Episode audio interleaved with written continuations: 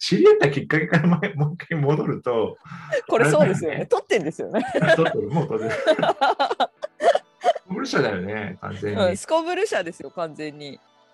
それで、その時に、いや、うんうんルーム、ルームシェアを探してる、ルームメイト探してる人がいて、みたいな話で、あ、そうだ。そう。それで、たまたまそのあそこが本当に俺の家から近かったのよ。はははは、近いね、確かに。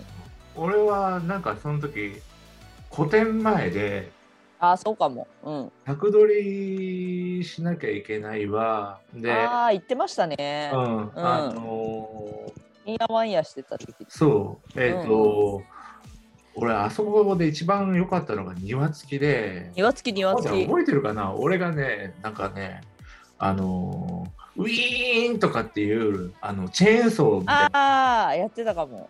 うん、木を切ってあの自分でパネルそそう、ああ、はい解はいはいし。て、でも庭汚くなってでもいいでも CEO とかなんとかファインアートっぽいものもできてうんインスタレーションっぽい、はいうん表現の方がはい。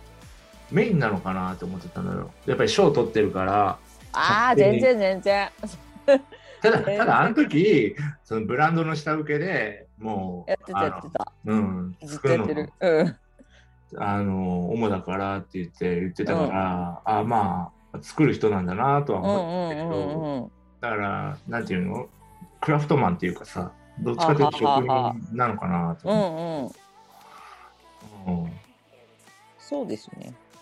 いやだからまあこんちゃんといえばもう俺の中でははい。やっぱりあのギランバレーの話とか、はあはあはあ。うんなんかあれなんだっけなやっぱツイッターで見たのかなじゃないですかね。一応各省に報告しなきゃいけないんで。うんうんとりあえずいろんなところに耳フラしとかないと連絡来ちゃうから。なえーだだだってだからその時の俺のイメージはギランバレーでききその筋肉が動か動かなくなって、うんもしかしたら心臓の筋肉も動かなくなるかもしれないから、一番ひどいとそうなるから。一番ひどいとそうなるからそういう病気だっていうのうん。をそうそうそうそ聞いて、いやマジかこんな時やべえってなってう。うん。しし知り合いがそんなしねえねえ、なかなかないっすしかよ、ね。も若かったし。若かった若かった。でも年齢関係ないんだよ、あの病気あんまり。うん嫌じゃん、夢見悪いよ。ああ、そうかな。まあ、なる人はなるんだと思いますよ。でも、年取ってからなるより楽でよくない？いや、まあそうだけど、一回なっとけば免疫できるとかじゃないでしょうか。一回なったらもう一回なる可能性があるっていうぐらい。そりゃそうだろう。だって原因不明なんでしょ、あれ。原因不明だけど、なんとなく分かってて、うんまあなんか発症する要因があって、うん引。き金になる、要するにアレルギーも、うん。アレルギーみたいな反応なんで、なんか。物質、原因の何かが体の中入るとなるっていうか、そういう感じです。アナフィラキシーみたいなもんだ。うん、まあ近いかも。なんか、私の場合多分カンピロバクターなんですけどう、んうんうんうんそ。れが入って、それを攻撃しようと思って自分の免疫が間違って自分の神経攻撃しちゃう。神経攻撃しちゃうっていうやつ。うんああ。どうどういう感じなんですか、病状っていうのは？病状は、うん。え別に最初は、あだから、えっと、結構忙しくしてたんですよ。すっげえ忙しくて。うん。で、仕事に行かなきゃいけないって思ってて、まず前の日になんか足の裏がチクチクするかなんかで、え？そう。で、帯状疱疹だと思って病院行ったんですよ。うん。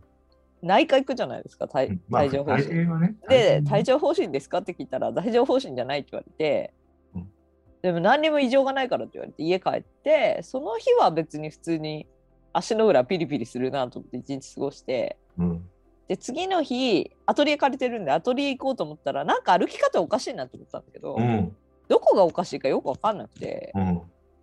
それでアトリエ行こうと思ったら、で、もう行く、行きのバスの中で調べたら、もうギランバレーが出てきたんで、その時出てた症状いくつか入れたら、で、すぐ病院行けって書いてあって、そのまま入院だって書いてあったんで、うん。これ仕事終わらせなきゃやばいと思って。やっぱこんちゃんらしいよ。そ そう。うんうんそれで職場行ってなんか半日ぐらい仕事してその後、病院行ったんですよ。脳神経内科に行け内科外科に行けって書いてあった、うんうんうん。脳神経内科行ったら なんか脳の CT とか取られてああなたすごい歩き方なんかおかしいってなって CT 取られて記事取られて。あのレントゲンとか取られて異常ないって言われて、え？かっけって言われたんですえでかっけって言われてビタミン剤処方されてえうん。えかっけってかっけかと思って。もう。いやあの病気頭すごい元気なんで。あ、そういうこと。ただただ動かないだけみたいあな。あなんか動かないかもわかんないですよ最初多分。なるほどね。あそれでうん。まあかっけかって薬もらって次の日かっけかと思って薬そのなんかビタミン剤飲んでうん。次の日起きたらもう箸とか持てなくて。へえそんな早いの？すっごい早いですだから一日で下手すると寝たきりまで行く人とかいる。で結構それに近くてうん。あの指の先っぽとか足の先っぽとかから症状が来るんでうんうんうん。それでその日でも終わってないから、うん。まあ仕事行かなきゃと思って元気だし行けるだろうと思って 箸持ってないけどまあどうにかなるだろう。それで家出てただ家出たんだけどた立つのがもう結構大変でうん。でなんかビニール傘を杖代わりにして家からバス停までちょっと距離あるんで。うん。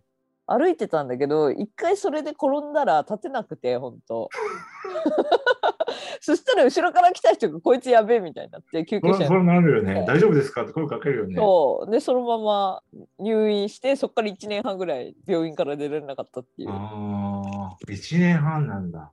そうですそうです。へえ、それは、な、何？あのー、リハビリも含めてってこと？リハビリも完全にリハビリです。てかほとんどもうやることないんで。うん。治療が。うん。治療が。最初にその症状の進行を抑えるのに他人の免疫を体の中に大量に入れて終わりです。へえ。点滴5日間ぐらいされて終わり。あ、そういうことなんだ。うん、なるほど。で結構重重症度的にはかなり結構重度呼吸まで行く手前ぐらい。ええあとめっちゃ痛いんでその時期。痛いの？痛い痛い。だってまだ神経をうん。免疫が攻撃してる最中とかめちゃんこ痛いですよその時期は。し神経、そうか。神経、あの、攻撃されてるのなされてるっていうかしてるんだけど。してるんだよね。その、うん外的超自傷行為。為みたいなもんですよ。ああ。うわー、やだまあ、ならない方がいいと思います。なりたくならない。なりたくない過。労に注意です。過労。過労だよね。完全に過労だよね。過労に注意。あと、あれ？あのー、なんか、ツイッター見たけど、編み物教室とかやってるはやってます。はい。あの、小金町で編み物教室やってます。うーん。それ、遊びに来てください。遊びに行きたいのと、あ、あと最近のツイートで気になったのは、はいその原料が高騰化してるってやつ。あー、燃料やばいっす。原料やばい。あのー材材質っていうか元は何なの？えっ、と動物？それとも物によります。繊維による。繊維による？まあ、糸だったら編めるから何でもうん。編めますけど。いや、それこそニット、ニットに限らずですけど、うん、もうハイブランドになってくると、チェーン編めとか、うん。金属のチェーン編めとか、そういうなんか、これあ編めみたいながいろいろあるんで、SDGs 系？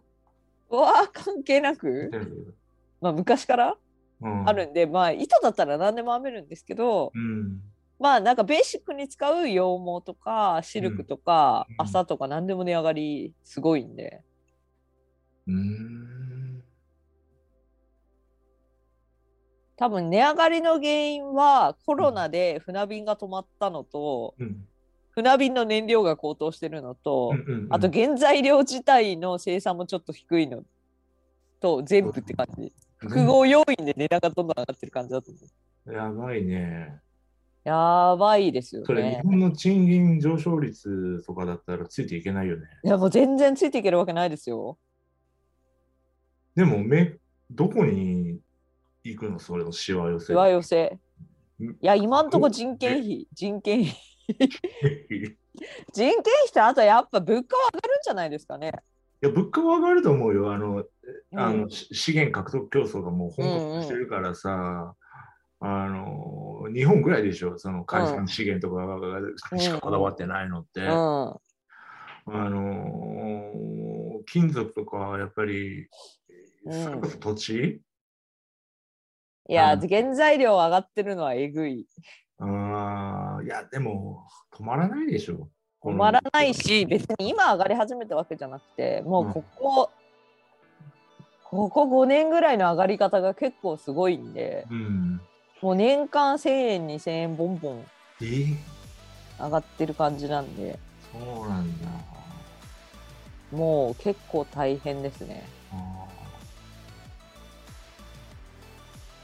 まあちょっと海外やり取りしたりとか、あっていうか海外普通にヨーロッパだは、うん、あのなんだろう仕事先っていうか、うん、こっちから送ったりとか向こうの人から発注受けてっていうのはあるんですけど、うんうんうん、そういうことね。うん。あとなんかコンペとかも大体向こうのに感じですねもはや。なるほどね、だから意外と、うん、そうだなそういえば仕事してないっていうかまあなうん、なんとなくそういうのはあるんですけど。つながりはあるんで。うん、やっぱり。まあ、っていうか多分マーケットの問題でニーズは多分どこ行ってもあるっちゃある。うん。ですよね、で日本、意外と日本のニって人気なんですよ海外で。なんで？